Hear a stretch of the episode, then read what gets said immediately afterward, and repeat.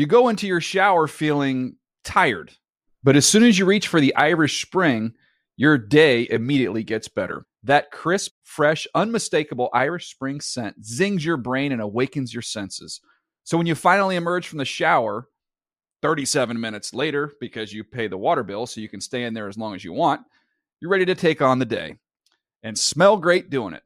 Irish Spring Body Wash and Bar Soap. Fresh, green, Irish. Shop now at a store near you. Zero Foxtrot isn't just a brand, it's a way of life. Founded and operated by veterans, Zero Foxtrot's unique apparel and gear echoes the grit of the warrior culture. Zero Foxtrot dedicates itself to producing content, honoring the sacrifices of forgotten heroes of the past, and connecting history to the present. Embark on a journey with Zero Foxtrot today at zerofoxtrot.com. It's not merely our products, it's about the ethos that we embody. Rugged, resilient, and timeless. You know that feeling when you walk into your home, take a deep breath, and feel new? Well, that's what it's like to use Clorox Sentiva. Because Clorox Sentiva smells like coconut, cleans like Clorox, and feels like energy. It'll elevate any cleaning routine to not just clean, but also make every room smell like a tropical coconut getaway. Discover how Clorox Sentiva's powerful clean and refreshing scents can transform your space. Get yours in coconut or other fabulous scents at a nearby retail store. The future is coming. Make it brighter with Squarespace. Squarespace makes it easy to turn your idea into a unique website. My mom asked me just this week, when is my blog Courts of Thunder coming along? I had to tell her, I'm working on it. The people at Squarespace are helping. You can customize everything. You head to squarespace.com for a free trial, and when you're ready to launch, use the offer code AROUND. I'm going to use it to start up Courts of Thunder. Very excited about Juan Martín del Potro's win in Acapulco this week. Again, use the offer code AROUND, squarespace.com. The Around the NFL podcast is very open to change. Welcome back to another edition of the Around the NFL podcast. My name is Greg Rosenthal, and I'm joined by a room filled with heroes. Mark Sessler, Chris Wesseling, and how about a little Patrick Claybon? Hey, Greg. Weird show. You know, Dan called in sick. He's got a stomach virus, which is taking out the entire Hanses family. So that's unfortunate.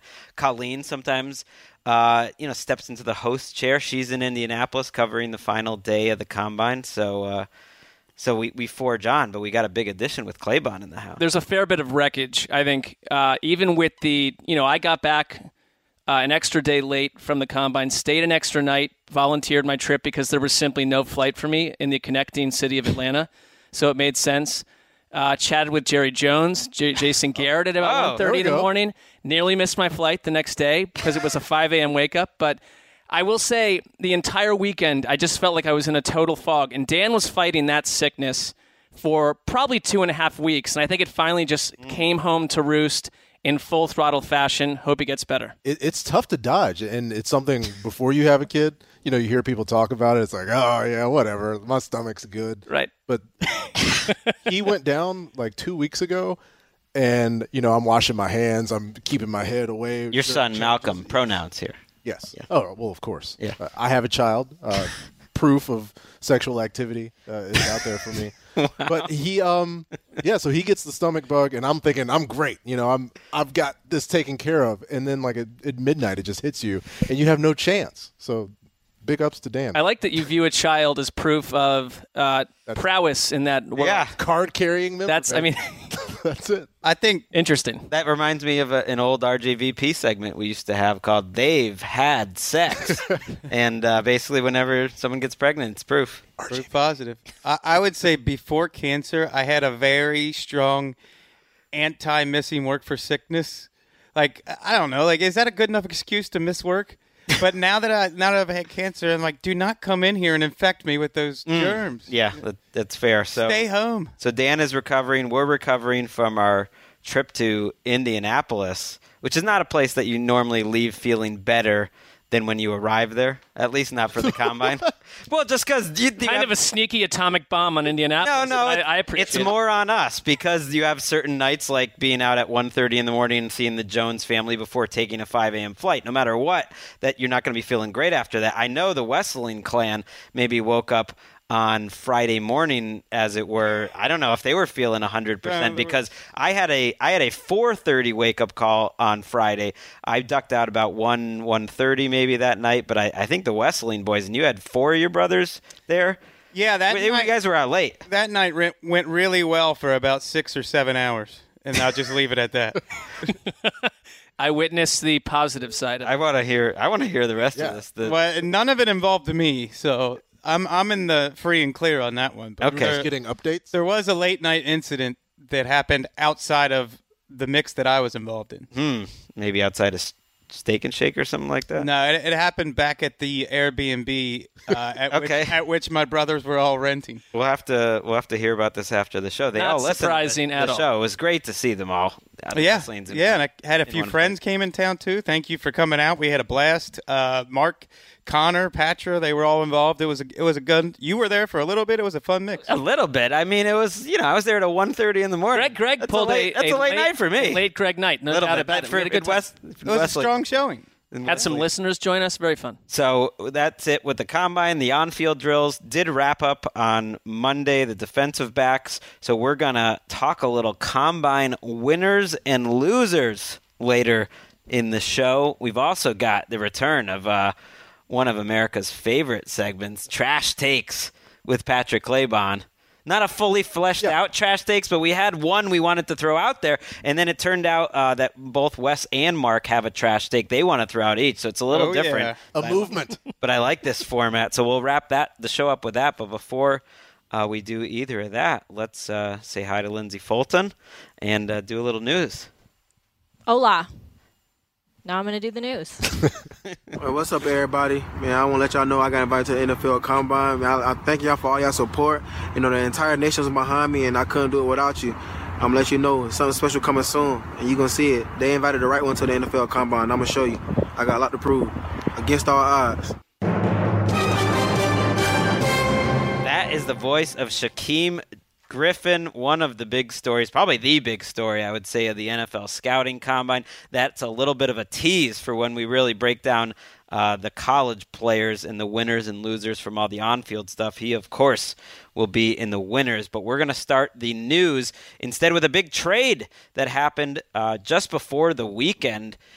The Miami Dolphins sent a fourth-round pick to Los Angeles with trading Les Snead for Robert Quinn, the veteran defensive end. A couple of sixth-round picks were also exchanged in the deal. But Robert Quinn, who had one of the great pass-rushing seasons of this decade back in St. Louis in 2013, got a huge contract off of that season, is no longer a Ram. Wes, what do you think?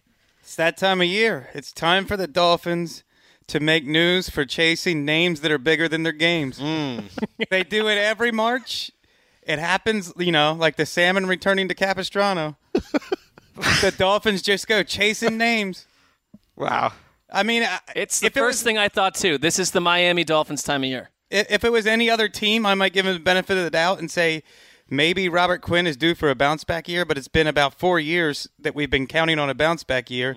And who knows how much the back problems have really just made him a different player. How do you like him in that cast of character? Those with Cameron Wake, Ndamukong Suh. It's a nice guy to add to that little mix. He gets the benefit of playing with Donald last year, and I think the number was 8.5 sacks.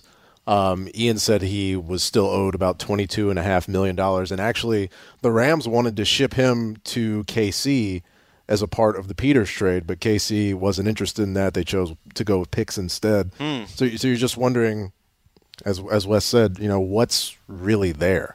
What do the Rams know that the Dolphins presumably do not know? Well, he wasn't a difference maker as a starter last year. The difference was he stayed healthy. He was really hurt the 2 years before that, and he stayed healthy, played all 17 games for them, played a lot of snaps. I watched him really closely because I've always been a fan of Robert Quinn because I feel like that season that he had, it was almost like lost to history because he was on a kind of a dead Rams team. And I thought after that, here's one of the best defensive players in the NFL for the rest of the decade. He's going to be that kind of guy because he was such a special pass rusher, and he's never been able to stay totally healthy or back up that season. I've always watched him closely. I watched him a lot this year, and he made a few plays, but I don't, on a snap-to-snap basis, I don't think he was really helping them out that much. I mean, it sounds like the Bucs and Browns almost chased after him as well, but how do you... If you're one of these other teams, you're the Browns, you have 142 draft picks. How do you not top what Miami offered? If you really wanted this, look at the fourth guy they've missed. Maybe your evaluation is that he's not worth them. I mean, people must feel the same way. The fourth-round pick is not much. There were stretches last year where guys like Matt Longacre were more disruptive than Robert Quinn on that Rams defense. Yeah, I mean, a fourth-round pick, to me, that seemed about fair for the chance. He's still just turning 28 years old, and maybe there is a chance that he, another year healthy and removed from that back surgery, that he kind of dials it up a notch. I didn't think it would have been crazy for the Rams to keep him, but you owe him more than $10.5 million, and it makes you wonder. You mentioned the big names. Ndamukong Suh, Cameron Wake, they're paying Andre Branch, I think, $9 million a year. If all of these guys are still... Whenever you can do that, you must.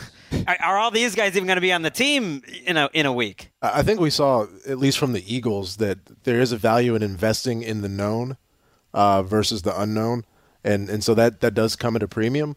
But again, what's the number? You know, like what's the value that they're really getting out of Robert Quinn? And the Rams had to dump some salary so that they can pay LaMarcus Joyner, potentially pay Sammy Watkins, get active in free agency. They also got rid of Tavon Austin, so they're clearing the decks.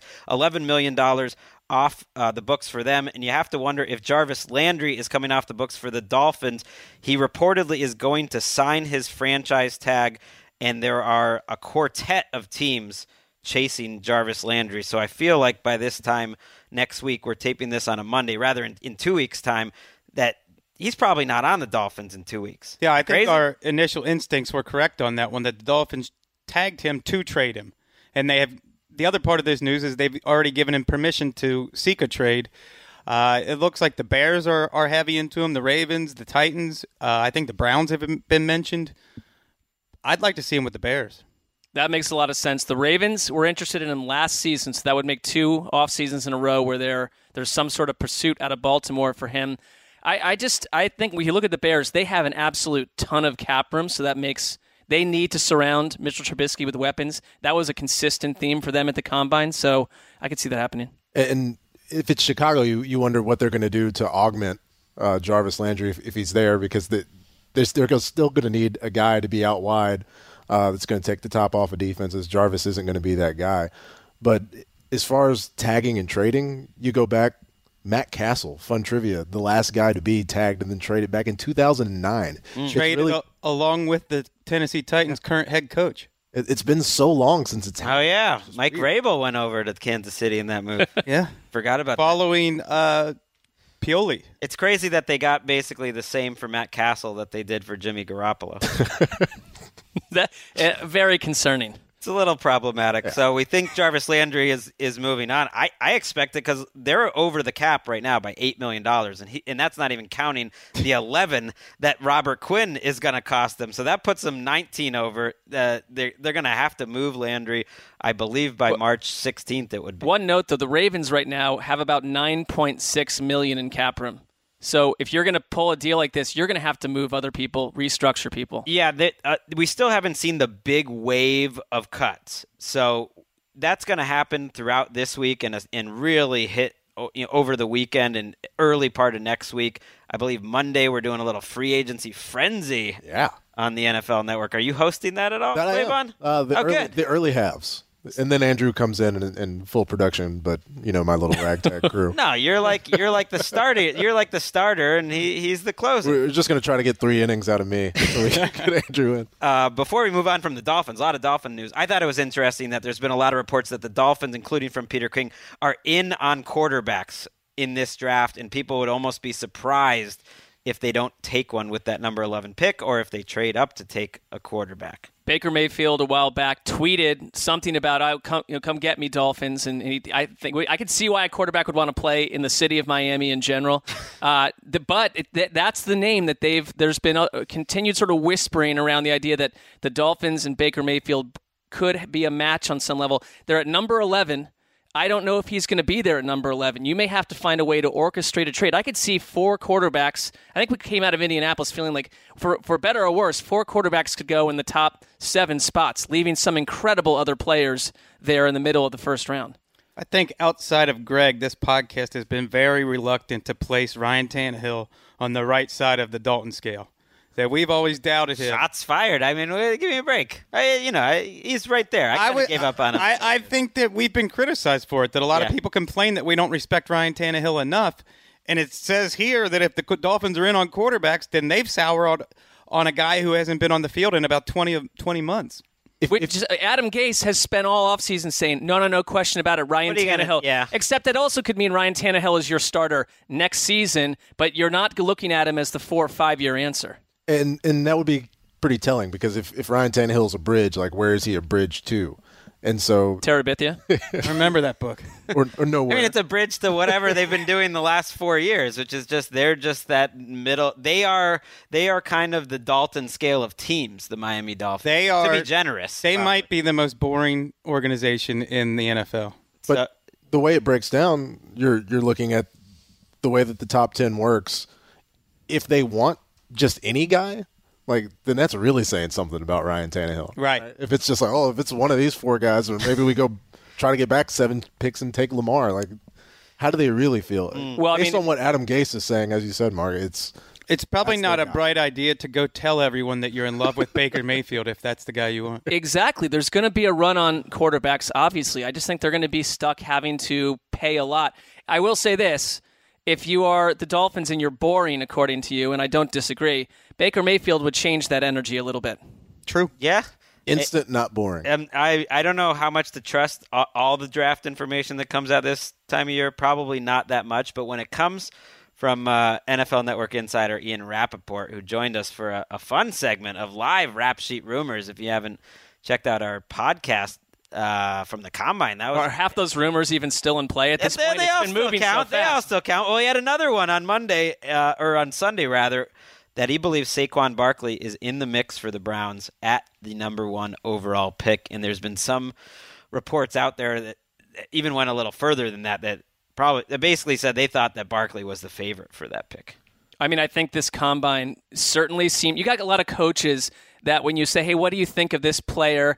from, Iowa State or whatever, the coach is like, I have not watched tape of anyone yet. I don't know. Don't ask me those questions. So they're just beginning. And then you go to the combine, and what happens, I think everyone gets overvalued or undervalued because it's a workout, and Barkley blew his out of the sky. We'll talk about it later, but one team came out with a perfect grade on Barkley, and it's something that team had done, I think, 4 times in 20 years. So I mean, it's not shocking that with the number 1 pick, you'd potentially be interested in the best player in college football. Well, yeah, I think when you look at his tape and then his combine, of course you're going to consider him. He might be the best talent in the draft. But you also look at the Giants and Colts are drafting right behind you at number 1, and they both have massive holes at running back. So it behooves you to say you're interested there.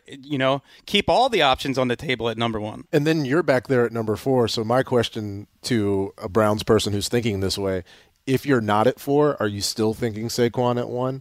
Like if you don't have that opportunity to get back in there, and if that's the case, then how are you really? I think they're clearly going to chase after a veteran because I don't think they want to go in with the pressure of a rookie playing in week 1. But if all they had was number 1 and then the 33rd pick, I think you would be putting yourself in a PR mega disaster to pass on the quarterback for the 18th year in a row. But it would, on some level, and Barkley, by all accounts, is deserved of this kind of hype. It is less to do with just blowing up the combine and more just his tape, and you can see it. He looks like a.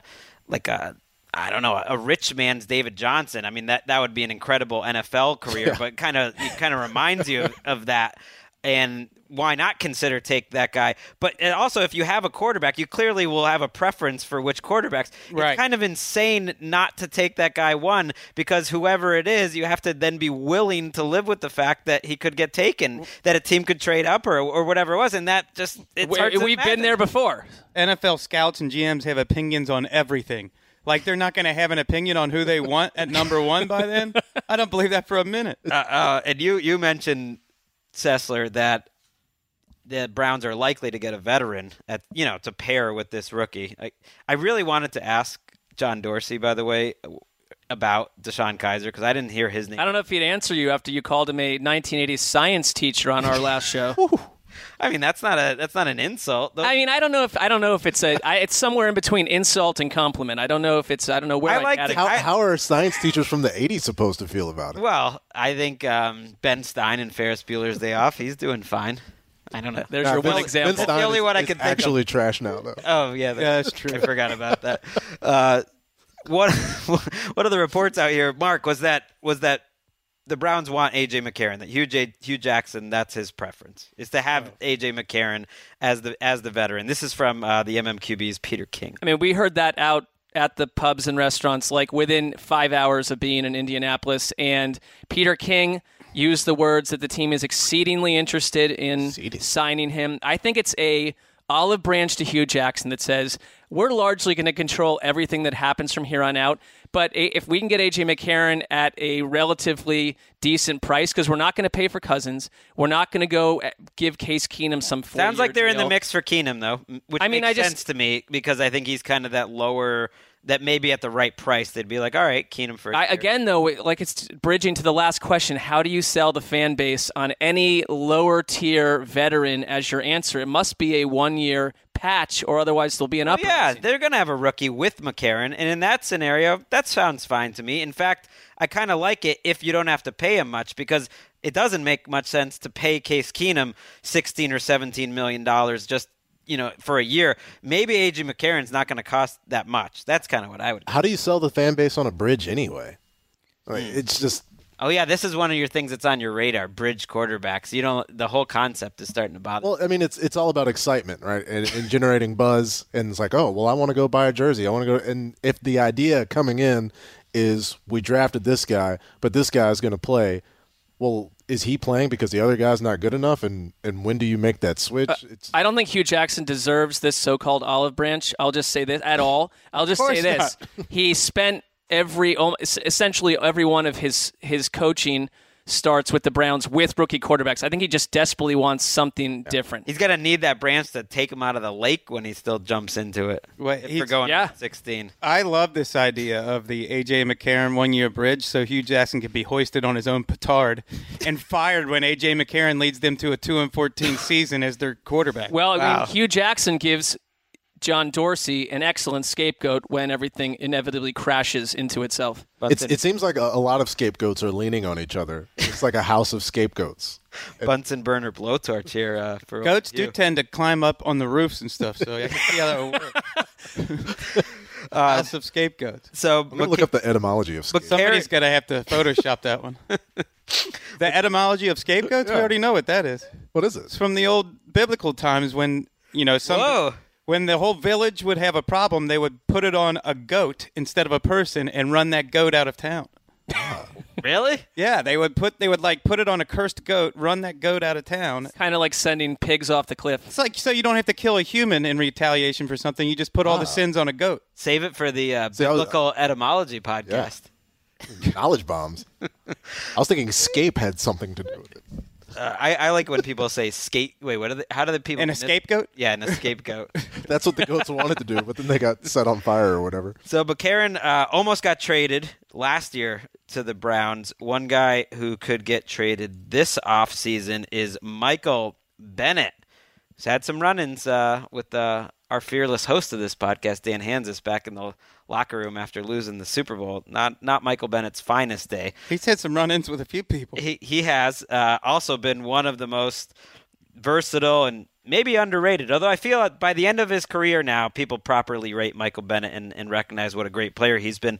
The Seahawks might not be able to afford him anymore, and so he is reportedly on the trade block. Multiple teams are in on Michael Bennett, and the Atlanta Falcons is one that ESPN.com's ESPN NFL Nation reporter threw out there as getting in the mix for Michael Bennett. That makes sense with the Dan Quinn connection. He can still play, Michael Bennett. His pass rushing numbers were better last year than they were the year before. That said, he's turning 33 during the seasons. But to me, doesn't he make more sense on the Falcons now? Because I think the Falcons have a much better roster than the Seahawks. I think it's like when you're trying to figure out what the Michael Bennett experience is all about. Like Dan Quinn, any former coach makes sense because you've been there, you've dealt with the player, you know. Is it Chris Richard in Dallas is another guy who might be out there? They could always use some pass rushing help. I find it interesting. Seattle would be ready to give up on him. I read this wrong or not? Like it's $1.5 million is his salary this season. That's his base salary. He does have I just put it up. I obviously would not have known this. A $4 million roster bonus. Don't say it. Just act like you would. He has a $4 million roster bonus, so that's a total of $5.6 million. Maybe there's some other bonus money in there, but that's certainly not crazy. But the Seahawks, I think they're ready to kind of push the button and start over, and they have salary cap issues, and I think they want to get aggressive, maybe signing some new players to their team. And one really telling quote that stuck with me from last week was talking to Pete Carroll and hearing him getting asked questions about changing his coaching staff, and he just said, I thought it was time.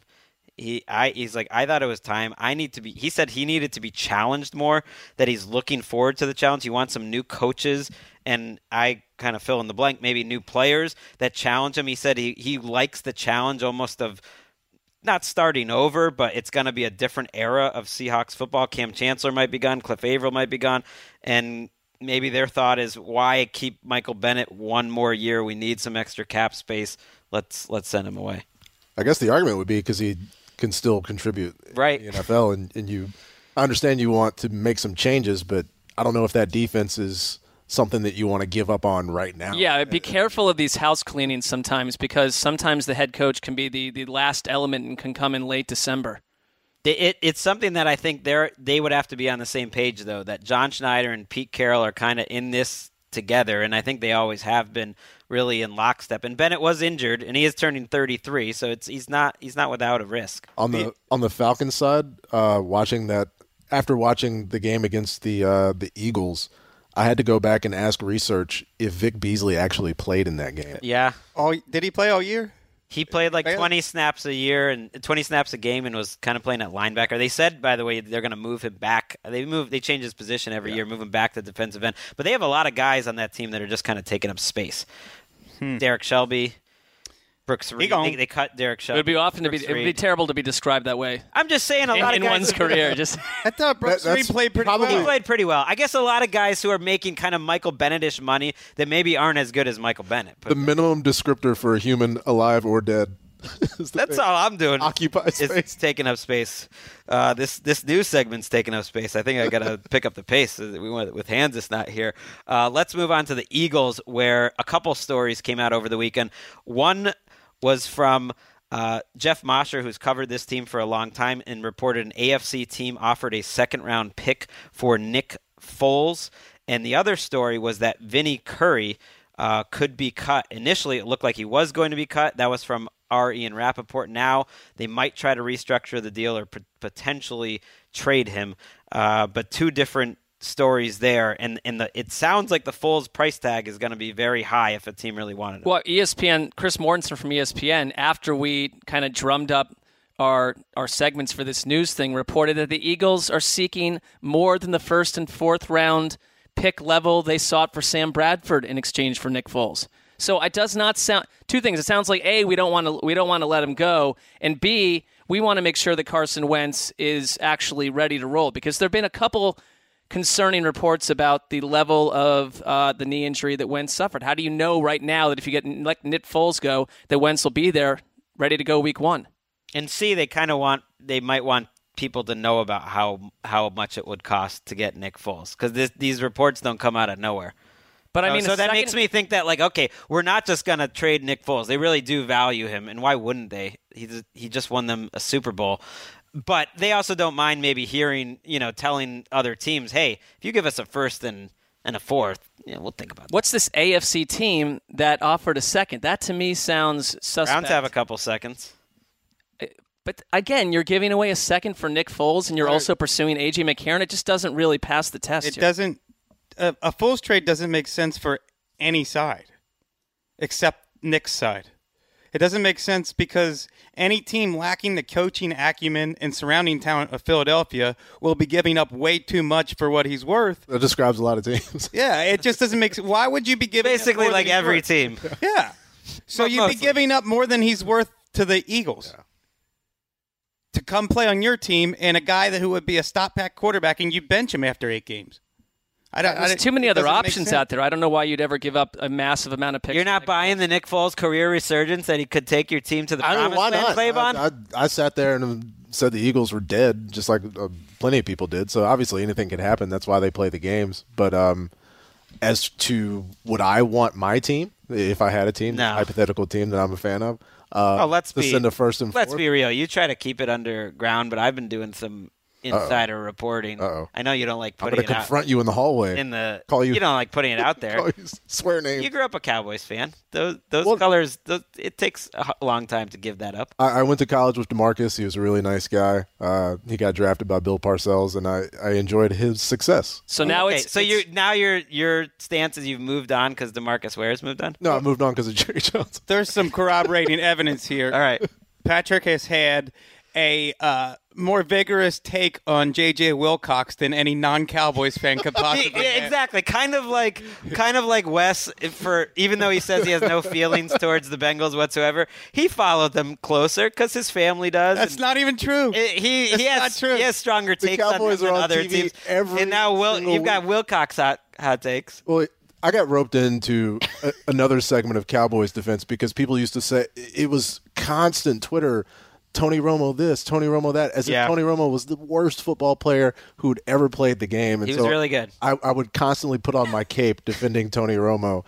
And because of that, watching the other team breeze past the Cowboys defense as though they had a file cabinet back there at safety. I like Greg opening that comment with attempting to call that breaking news, that we simply know what team our friend roots for in the opposite. Well, he tries to keep it under wraps. He's an NFL Network personality, tries to hide it, and I'm here. I'm all about truth. If somebody's really a fan of a team. I watched the Oscars, and they told me that it's all about truth in 2018.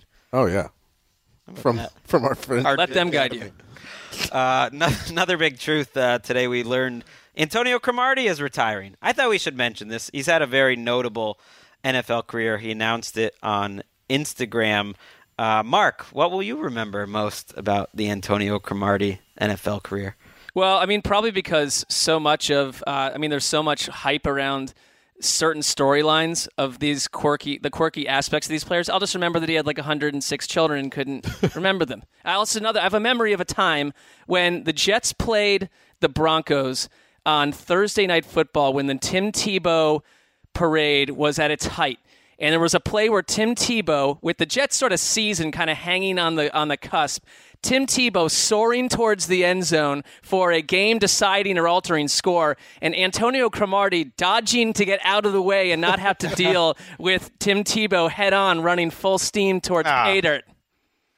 I'm sure if Dan were here, he would see him as a much different player. I watched that game with Dan. I know he remembers it too. I have some very specific memories from early in his career when the Chargers were going deep into the playoffs and talking to my boy Spice Rack about him.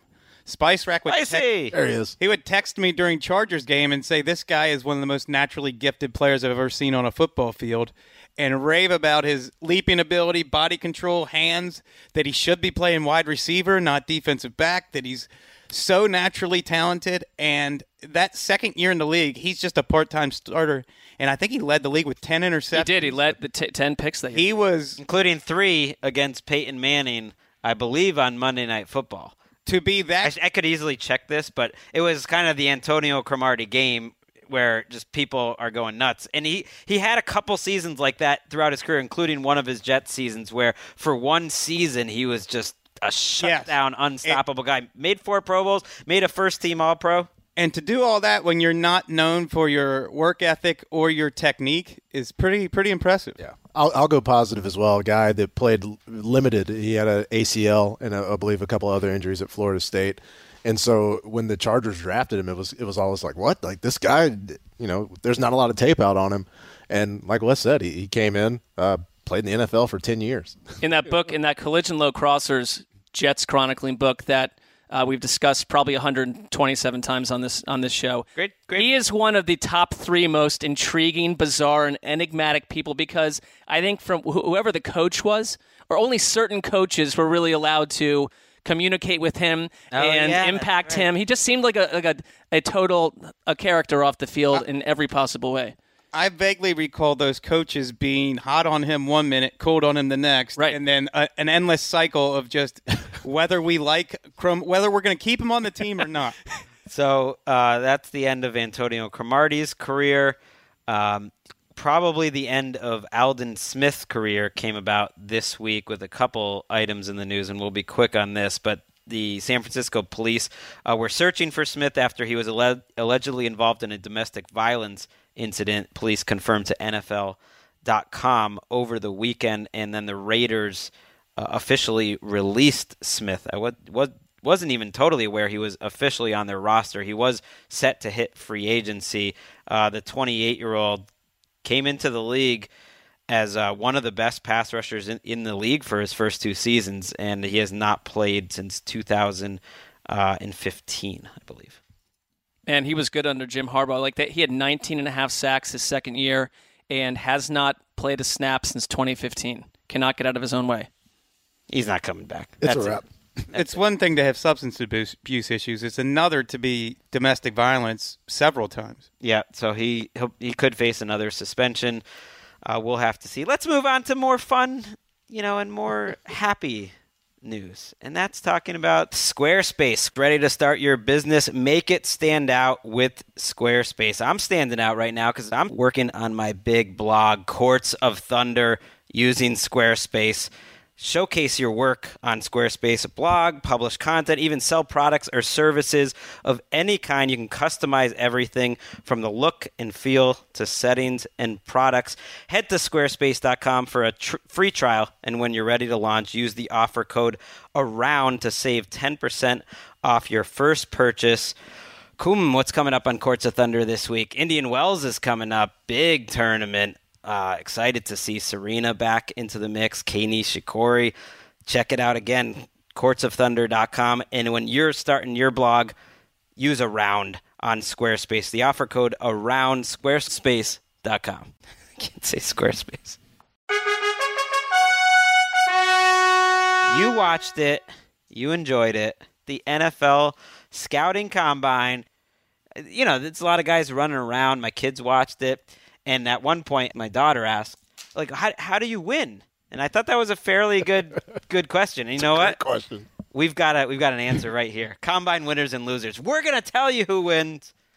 Let's maybe start with... I don't even believe that we have winners. No, I don't. Why not? We're going to try. Because I don't believe that any of it really means that much. No, it's not. But we're going to talk about what happened, and we can at least have fun with it. Listen to this.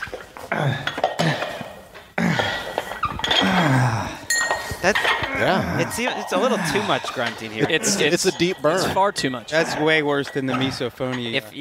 If you're grunting that much while lifting, you're in trouble. Let's start with Patrick Claybon. Give us a winner. Mike Gesicki. I think he had the best performance in the combine. His three-cone time was comparable to that of cornerbacks. The tight end out of Penn State. People are drooling over Saquon's workout, and they should be. But I really think there's an argument that Mike Gesicki at 6'5", right under 250 pounds, running 4.5, getting around 6 seconds in the three cone. That's a performance that may get it. A lot of people had him at tight end 1, but I think that might lock up a first round selection if you want a guy. He's not going to get in there and block. He's not going to be that guy. But how many teams are really getting that blocking tight end anyway? It kind of reminded me of Vernon Davis. Vernon Davis had a higher profile probably going into the combine, but he's someone whose draft stock went way up because of the combine. Maybe he went from a mid-late first-round type of guy to one who ended up going 6th overall. And we're not draft next year, but you kind of hear the same about Gesicki. I mean, I think the obvious one is Shaquem Griffin, and it played big all weekend, and it should have. This is someone who at the Senior Bowl, they pulled him aside at one point, and he was making a pitch to go to the combine because he wasn't invited. And it's someone who positionally, they have to figure out what to do with him. That was Bucky Brooks' takeaway, was he had an incredible performance with the bench press. His speed, his explosion, it's all there. He's still someone that they talked about as his developmental project. He's a special teams potential standout leader. But I really have to say that if there's anything, the combine is so, there's so much about the combine that I have to look at and question what value do you take from it. Just to your point, Wes, that watching some of these quarterbacks throw passes to wide receivers they've never played with and zero defense ahead of them, that's nice that you can throw a 60-yard pass, but what does it tell us in September in week 6 when you're getting thrown in there when your quarterback goes down? With this kind of performance, just simply saying, I don't really care what anyone says about me. I'm going to prove every one of you wrong. It's a little bit crazy to go in and do what he did and that no one found him good enough to even go to what is essentially just a large scouting event. Plenty of players that will never emerge as NFL players. They looked right past him. That to me, in the initial invites for the scouting combine, he that's right, not on the list. Well, that's right. I think we did learn something about this guy. He don't put limits on Shaquem Griffin, because this is a guy who a few years ago when he got to college and they had to fit him for that prosthetic hand to do the bench press, he was so wobbly he could barely get the 45-pound bar up. And then here he is 4 years later doing 20 reps of 225. Don't put a limit on this guy because he's still testing himself. Well, his own brother was putting limits on him. I believe his brother guessed that he was going to run about a 4.6. Yeah. So, wow. And he ran faster than Calvin Johnson. And his brother, of course, is on the Seattle Seahawks. His twin brother, cornerback, played pretty well. Another Shaq Griffin, too. Giving up 30 pounds to him. He interviewed a little bit on Monday's show on the scouting comment. He called in to Rich and Mike, and they were there together, and they asked the question, what twins are faster than us? It's the fastest twins in the game right now. Just saying. Yeah, hang your hat on that. I mean, if the Hardy Boys were technically twins, I'd put them potentially in the conversation. But if I was the Seahawks, I'd want to draft him. Wouldn't you? Wouldn't fastest linebacker since 2003 at the combine. I saw Pete Carroll's reaction to his run. He seemed intrigued. Yeah, they're a team, I think, that they march to the beat of their own drummer. They take some guys sometimes that only they want. So Griffin, I think, was a guy people didn't think of necessarily, whether he was going to get drafted, whether or not. Now he's looked at as kind of a mid-round type of pick, but who really knows? 12.5 tackles for loss in his senior year of college. And wow. He can do a lot of stuff. Wes, who do you got? There is, analytics was sort of brought into pro sports as a way to get rid of dogmatism. But as it happens, there's a certain segment in every sport of the analytics crowd that is very dogmatic, and they don't trust their eyes because they don't have an eye for the sport. So they only go by tenets of analytics and numbers. And Josh Allen is a guy they hate. They cannot stand him because they can't see and they can't extrapolate from tape how he's going to do in the pros like scouts can. And I don't know if he's going to be good or not, but he is a guy who helped himself this weekend. By all accounts, had one of the best pro days out there and one of the best arms that we've seen in a decade. So to me, I'm just intrigued by this guy because I don't think I am dogmatic. I'm willing to see what's going to happen with his career. Bucky Brooks agrees with you. Called him the biggest surprise of the quarterbacks for how well he showed during a drill that I largely just killed. But why was he surprised though? Wasn't great.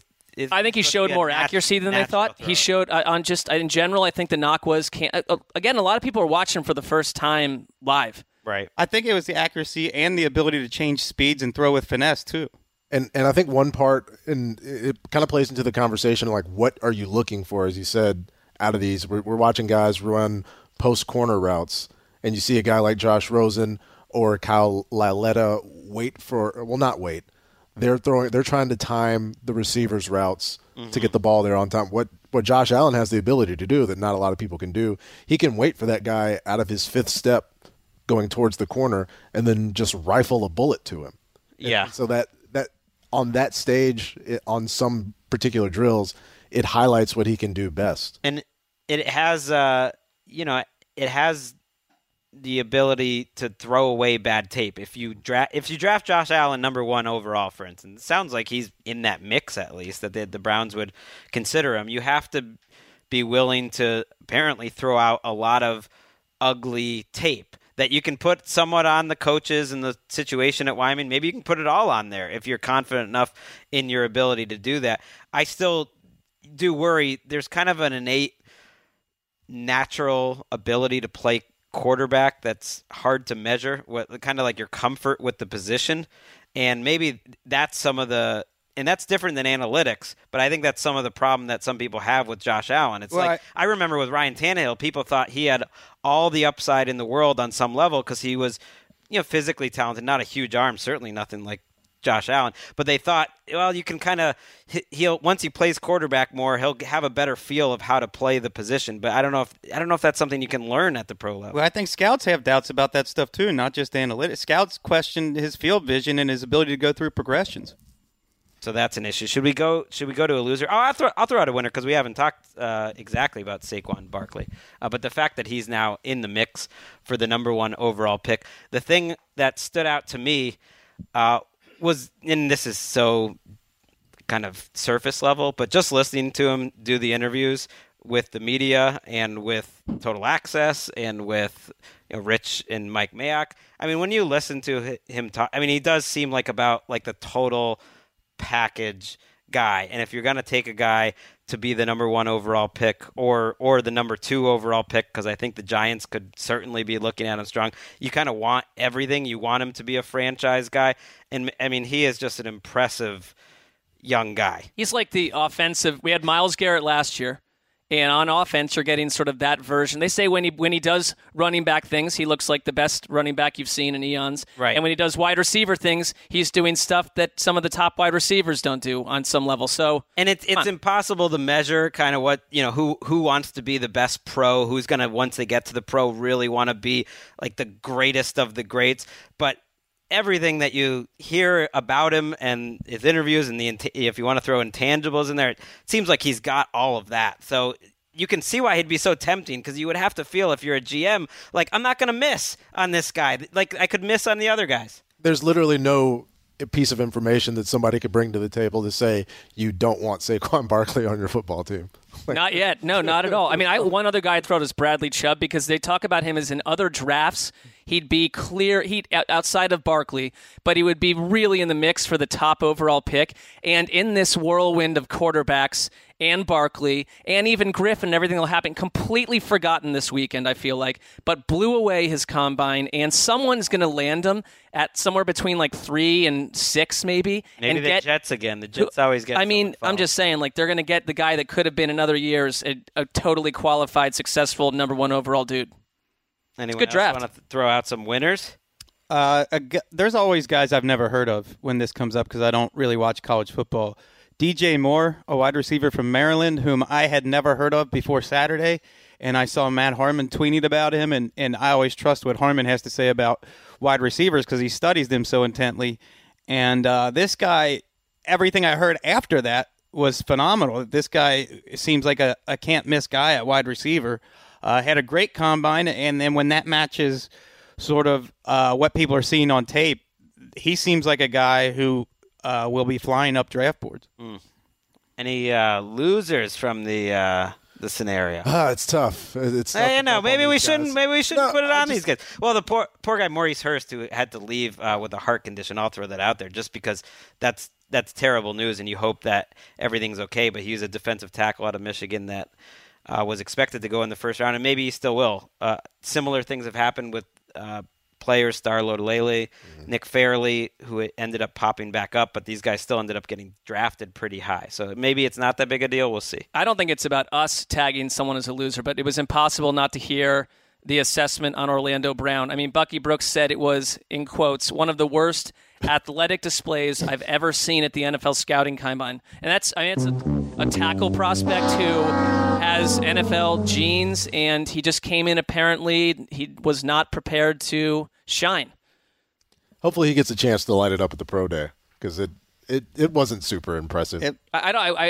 Tackles at pro days, you're going to have to do a lot. It reminded me of Andre Smith. You know, what was that, about 7-8 years ago when...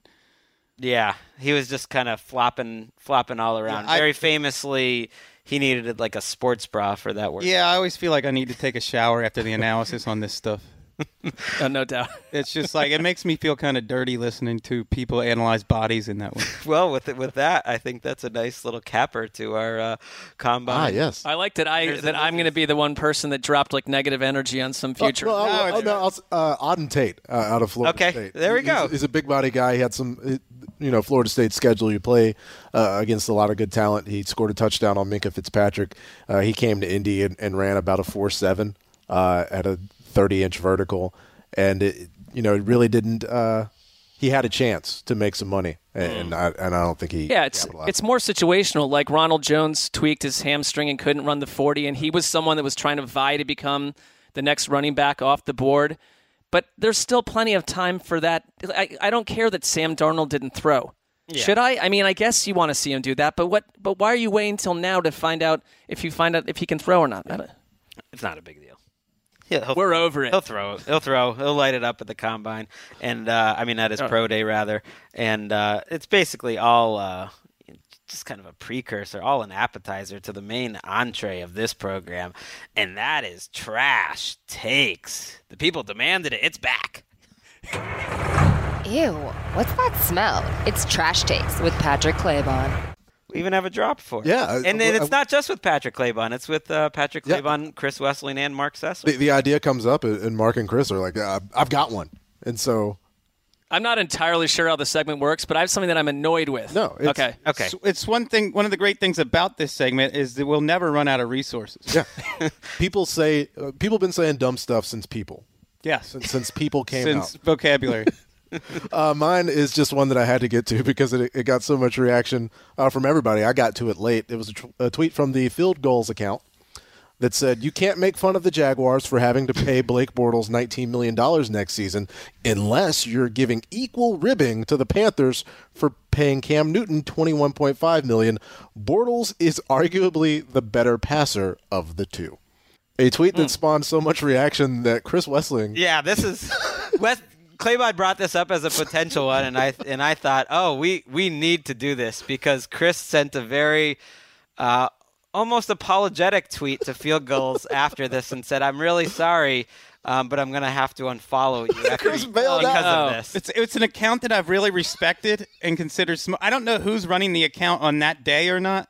But some smart guys have come out of Field Goals. Isn't Danny Kelly of the Ringer? They do a great job in general. I would say it's one of the best, the better team site. Yeah, but it's such a rotten tweet, and it's a bad take, and it makes no sense. That was because my so that's it. They're done with you. So did you unfollow? You unfollowed them? I haven't gotten around to it yet. Okay. My only foray into it, if I could say it, was, hey, we just got to find out which one of the guys sent this tweet. You know. And Chris comes in there just barreling in like with a parachute, like, no, I'm out. I'm out of the whole thing. You're out in the entire organization. I was verklempt. That's how I was very early. The first like 5 years maybe of Twitter or 3 or 4 years. If someone sent one really bad tweet, unfollow. You're done. And then now you realize people can always refollow them. Sure. People get their feelings hurt. Things happen. It's tough. They need their feelings hurt in this case. Yeah, they do. First of all, you can't even argue that Blake Bortles was – that comparable this season, and you have more than one season to look at. You have the entire decade to look at for Cam Newton. It's a ridiculous maybe like a young blogger. Even this season, like, they're not close. One, if you really look at it. One of these guys was the MVP within the last 3 years of the entire league, and then the other guy had one of the worst passing performances we've ever seen in a playoff game against the Bills. Yeah. I would check out their masthead. I mean, maybe there's like a Willoughby Bortles tucked away as like a late night blogger for them. But if you juxtapose Cam's game against the Saints with Blake Bortles' game against the Bills, and it gets pretty gnarly. It's tough to imagine Blake in that Panthers game down at New Orleans. Sorry, we had to do it. It's a trash. It's a trash take. I saw what they were going for. It turned out to be trash. Confirmed. Yes. Confirmed trash. Unfollowed. Literally unfollowed. That used to be the kind of the premise of this. Yeah, that's how it's. Are you gonna unfollow the person, or are you gonna mute them, or what? This person's getting unfollowed by Wes. Wes, what is your trash take?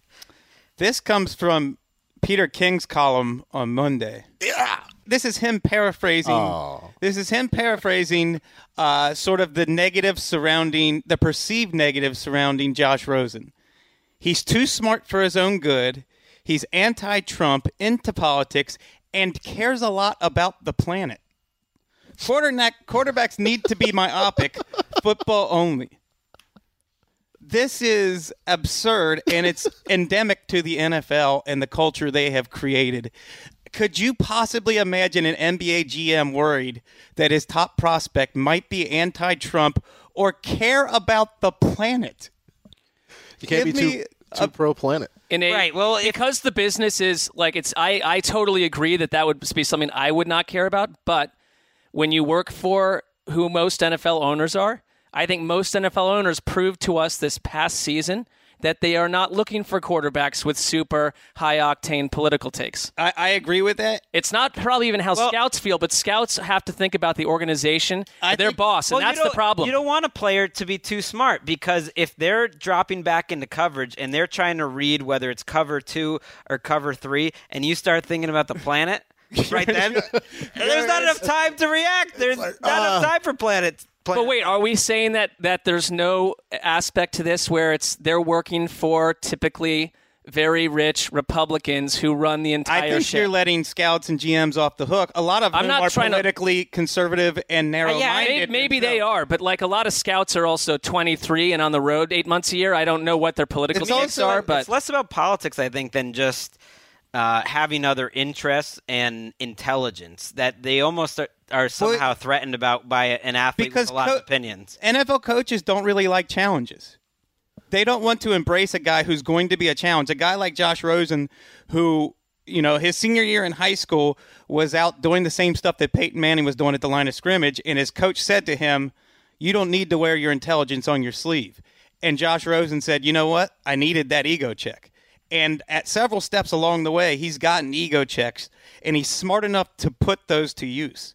And I think there's a nuance about Josh Rosen. There's a complexity about him that a lot of NFL coaches who are just going along for the ride don't want. Yeah. They don't want to deal with that complexity. They bring up that and this is another thing that I feel like has popped up a lot in the last couple drafts, is that quarterback X, or even player X, but more quarterback X comes from a wealthy family, so doesn't need football or has never needed football the same way that someone else would. Yeah, that also is an incredibly massive assumption about the complex chemistry that makes Josh Rosen who he is. That's ridiculous. Give me a break. It's ridiculous. Josh Rosen, it's like, his interview was great at the Combine.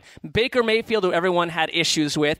All you heard was day 2, day 3. I love both of their personalities. The teams love Baker Mayfield behind the scenes talking to him. So it's all trash on some level. Right. I mean, Peyton Manning, he did grow up, you know, coming from the other side of the track. So I do think. I think that there is some similarity between Rosen and Peyton Manning, that they are both very intelligent, especially on the field.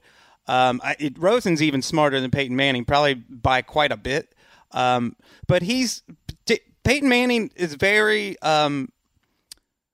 single-minded, driven about football being the center place of his life, and Josh Rosen seems to have more interest, which makes him a much more fascinating human being to me. But I can see how coaches might question that a little bit. I would say if your political or just general life ideology is so fragile that a 23-year-old working for your team is going to cause issue with that, then maybe you should reevaluate the way that you look at the world. But I think Josh, like as far as the criticisms of Josh, you take out some absurd things people have said about Lamar Jackson. Like Josh has really gotten hammered through this process for literally just saying pretty basic like the idea that the planet. Like he that's exactly. It's preposterous.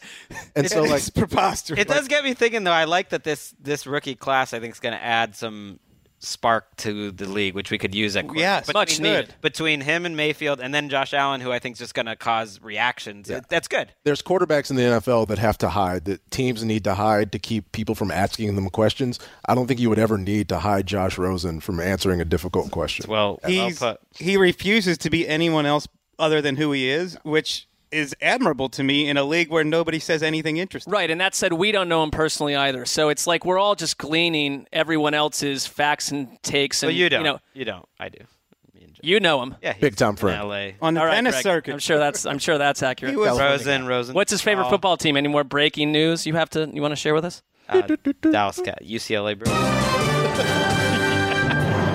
At age 12, he was the number 1 ranked tennis player in all of the. There you go. Wow. Maybe you were friends with him. Another thing we have in common. All right, we're running out of time. Trash take, final one. Mark Mine Sessler. Is not. I have a completely. Does not fit. Nor is it nearly as deep and nuanced as the previous one. I just simply. It's more not what people are saying, but what they're doing. and it has to do with men who are still wearing neckties. I feel like it is. I'm really annoyed with men's fashion in general, and I've been thinking about this. Talked a few people out about it at the combine, and you're doing it with your actions. You're saying, "Oh, when I'm told I need to dress up for something, I go put a necktie on."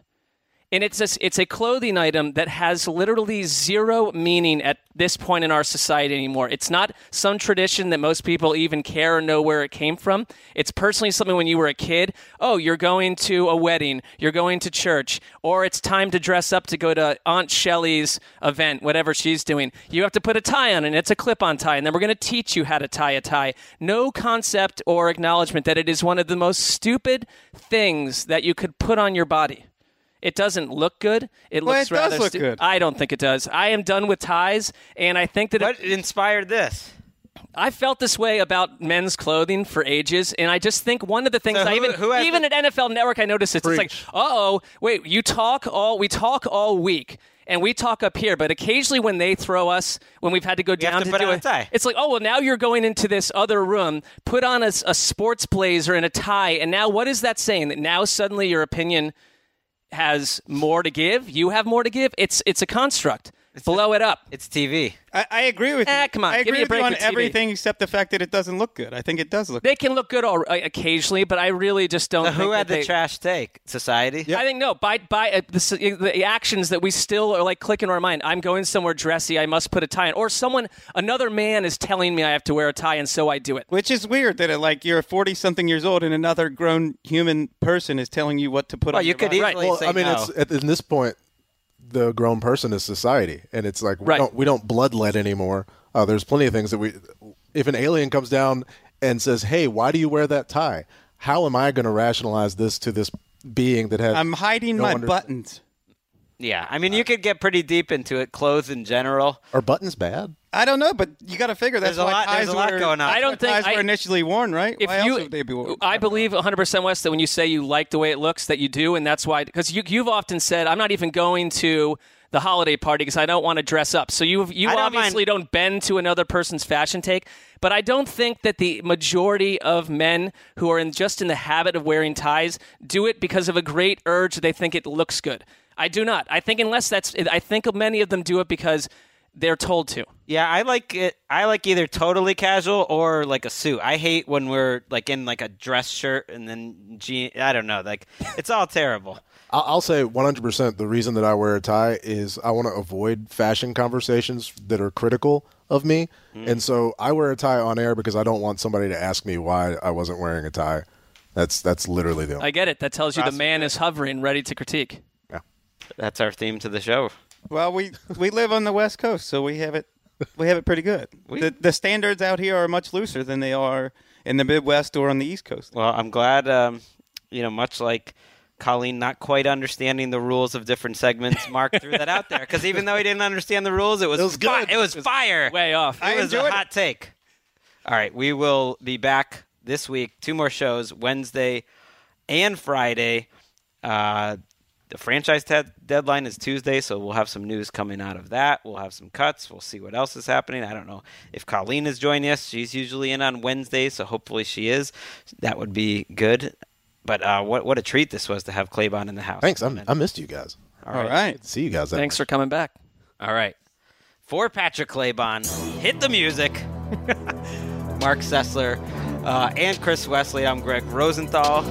See you Wednesday.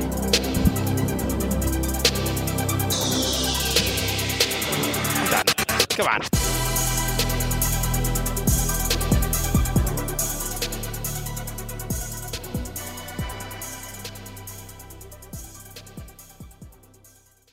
You go into your shower feeling tired, but as soon as you reach for the Irish Spring, your day immediately gets better. That crisp, fresh, unmistakable Irish Spring scent zings your brain and awakens your senses.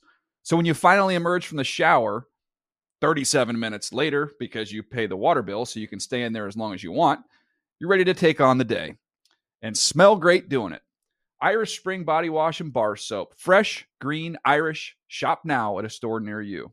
Zero Foxtrot isn't just a brand. It's a way of life. Founded and operated by veterans, Zero Foxtrot's unique apparel and gear echoes the grit of the warrior culture. Zero Foxtrot dedicates itself to producing content, honoring the sacrifices of forgotten heroes of the past, and connecting history to the present. Embark on a journey with Zero Foxtrot today at zerofoxtrot.com.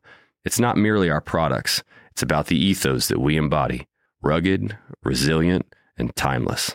If a new house is on your wish list in the next 5 years, grow your savings faster and experience your dreams with an Ohio Homebuyer Plus account from Kemba Financial Credit Union. A savings account specifically designed to save for a new home where you can earn 7% APY, a $500 matching bonus, and a $1,500 mortgage closing cost credit. Learn more at Kemba.org. Offer expires March 31st, 2025. APY equals annual percentage yield. Restrictions apply. NMLS 292230. Equal housing lender. Federally insured by NCUA.